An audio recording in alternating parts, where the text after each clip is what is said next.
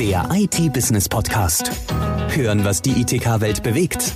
Mit den spannendsten Themen aus der Schlüsselbranche der Digitalisierung. Hallo, hier sind Sarah Böttcher und Anne-Marie Struck von der IT-Business. Wir sind ein Fachhandelsmagazin für den ITK-Markt. Uns beschäftigt, was die ITK-Branche bewegt. Und zurück aus der Weihnachtspause haben wir heute wieder Verstärkung an Bord. Unseren lieben Kollegen Andreas. Hallo. Und passend zur kalten Jahreszeit geht es in der heutigen Episode um Stromversorgung und Klimatisierung. Klingt unspektakulär, ist aber höchst aktuell, vor allem in Bezug auf die aktuellen Umweltdebatten. Denn jedes Megabyte genutzten Cloud-Speichers, jede E-Mail oder Google-Suche landet in einem der zahlreichen Rechenzentren weltweit und verbraucht immens viel Strom. Und der Stromverbrauch ist nicht zu unterschätzen, denn jede Suchanfrage oder Internetnutzung verbraucht Strom. Beispielsweise gibt es pro Sekunde 40.000 Suchanfragen weltweit und die halbe Weltbevölkerung, also 4 Milliarden Menschen, ist bereits online. Klar, dass die Rechenzentren auf Hochtouren laufen. So verbrauchen allein die Google-Suchen 12 Kilowattstunden pro Sekunde Strom. Das sind annähernd ungefähr 200 Millionen Kilowattstunden Strom pro Jahr. Aber die Server und Rechenzentren in Deutschland fressen natürlich noch mehr Strom. Vor zwei Jahren waren es alles in allem 13,2 Milliarden Kilowattstunden. Und die Datenmengen, die beim Videostreaming über Plattformen wie Netflix, Amazon Prime, YouTube und Co. anfallen, machen bereits 58 Prozent und damit mehr als die Hälfte des Datenvolumens im Internet aus. Fazit, das Internet ist ein Stromfresser und in der CO2-Bilanz so hoch wie der Flugverkehr. Deshalb müssen auch Rechenzentrumsbetreiber mehr Verantwortung für den Planeten übernehmen. Und welche Möglichkeiten es gibt, Rechenzentren umweltfreundlicher zu machen, weiß Ulrich Terrae von der DCCE RZ Beratung. Herr Terrae, der aktuelle Stromverbrauch durch das Internet belastet die Umwelt genauso stark wie der weltweite Flugverkehr. Und er wird noch weiter zunehmen. Wie kann ein modernes Rechenzentrumsdesign dem entgegenwirken? Ja, erstmal ähm, haben wir das große Problem, dass natürlich äh, der Rechenzentrumsmarkt oder insbesondere das Internet oder wenn man es weiter greift, die Digitalisierung in einer Größenordnung ähm, steigt, dass man also gar nicht ähm, so dagegen ankommt, ähm, ähm, um also praktisch das wieder aufzufangen. Also der, der Bedarf an neuer äh, digitaler äh, Produkte und digitalen Techniken ist also wesentlich höher, als es praktisch ähm, praktisch modernste Rechenzentrum abfangen können. Unabhängig davon gibt es natürlich ein paar, ähm, paar Möglichkeiten und das ist, ähm, dass man sagt, die Rechenzentren äh, müssen sich mehr diversifizieren. Das heißt, bislang ähm, gibt es, wenn man es mal mit dem Auto vergleicht, eben sozusagen den, den ähm, Porsche, dann gibt es vielleicht den, äh, LKW, den, den Lastkarren und vielleicht das Motorrad. Aber im Bereich des Rechenzentrums muss es also noch mehr, viel mehr diversifiziert werden. Also herauszufiltern, was ist wirklich mein Bedarf, wofür möchte ich die Rechenzentrumsdienstleistungen anbieten. Und wenn ich das weiß, wie mein Rechenzentrum eben äh, sich eben verhält, kann ich darauf ähm, mein Design anpassen. Also ich kann also sagen, zum Beispiel ein HPC-Computer würde ich, äh, HPC-Rechenzentrum würde ich heute völlig anders klimatisieren als ein klassisches äh, Bankenrechenzentrum.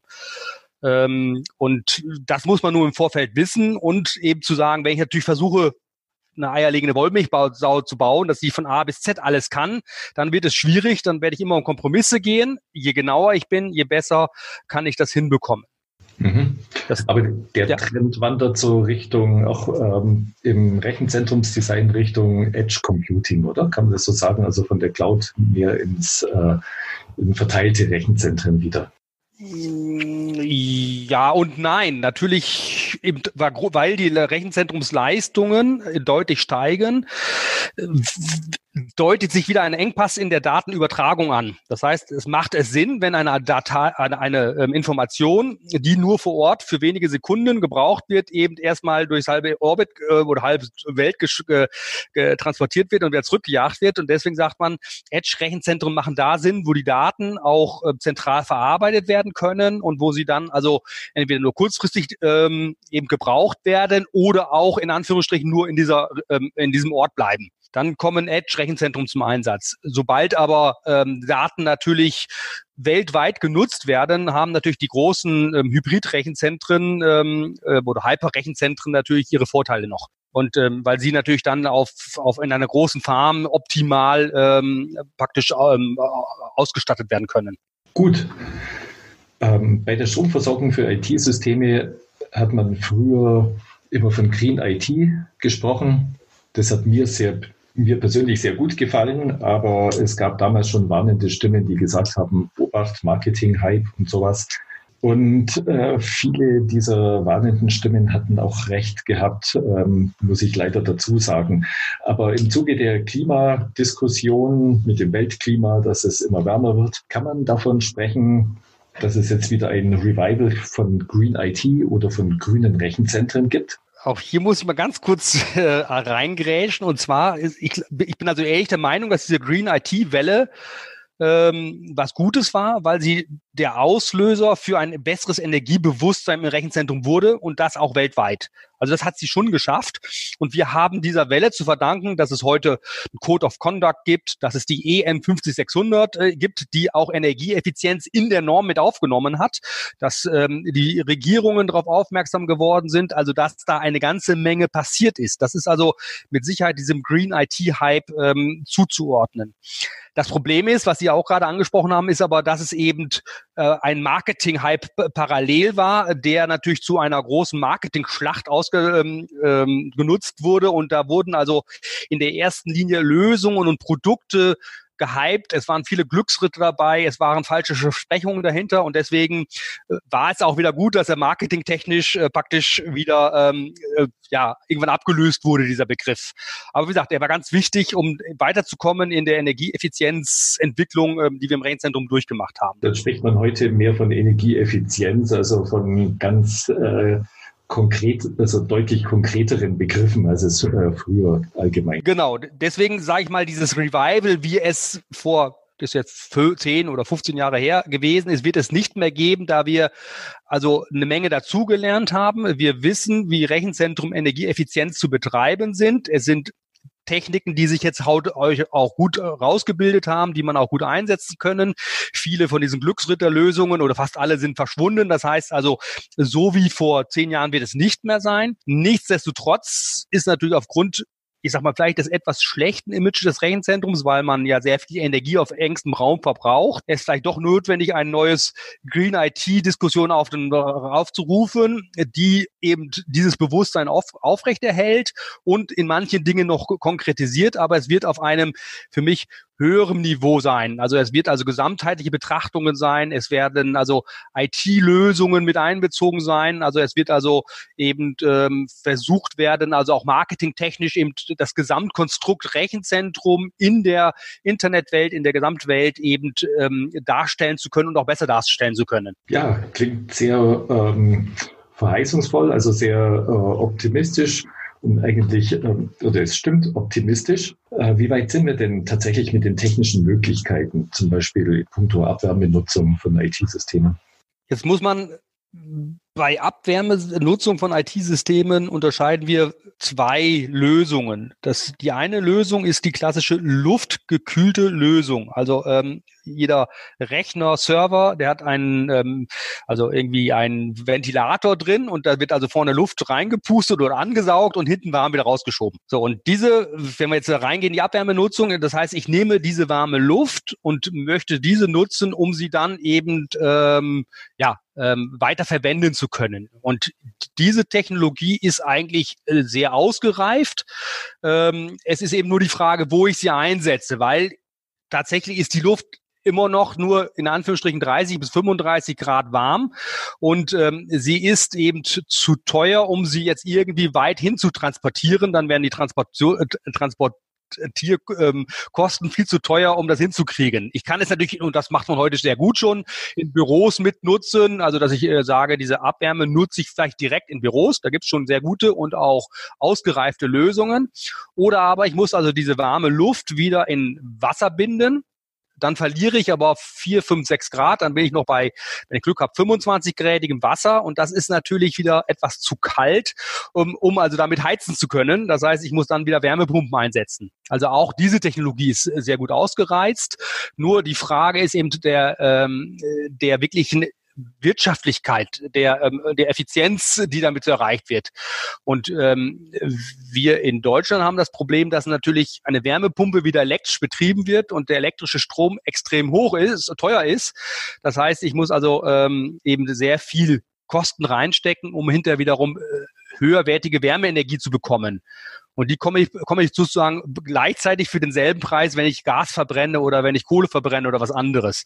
Und das macht es eben ein bisschen schwierig, ähm, diese Abwärmenutzung auf diesem Niveau, also praktisch in Deutschland auch sinnvoll zu nutzen.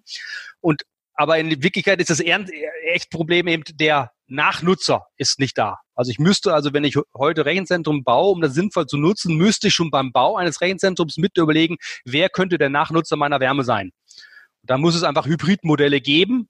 Und wie das jetzt zu lösen ist, äh, das ist ein bisschen schwierig, weil also wir eben ja frei wirtschaftlich agieren können. Das geht dann eigentlich schon eher so in die äh, politische Fragestellung rein, in politische Probleme. Wo äh, stelle ich mein Rechenzentrum auf und äh, welcher Abnehmer ist dann für die Abwärmenutzung am besten geeignet? Ja, oder ich muss also eben, so wie in, in Amsterdam sind ja die Rechenzentrumsbauten jetzt gestoppt worden, dass ich sage, ich muss, wenn ich eine ähm, Rechenzentrum äh, genehmigt bekomme, einen Abnehmer finden.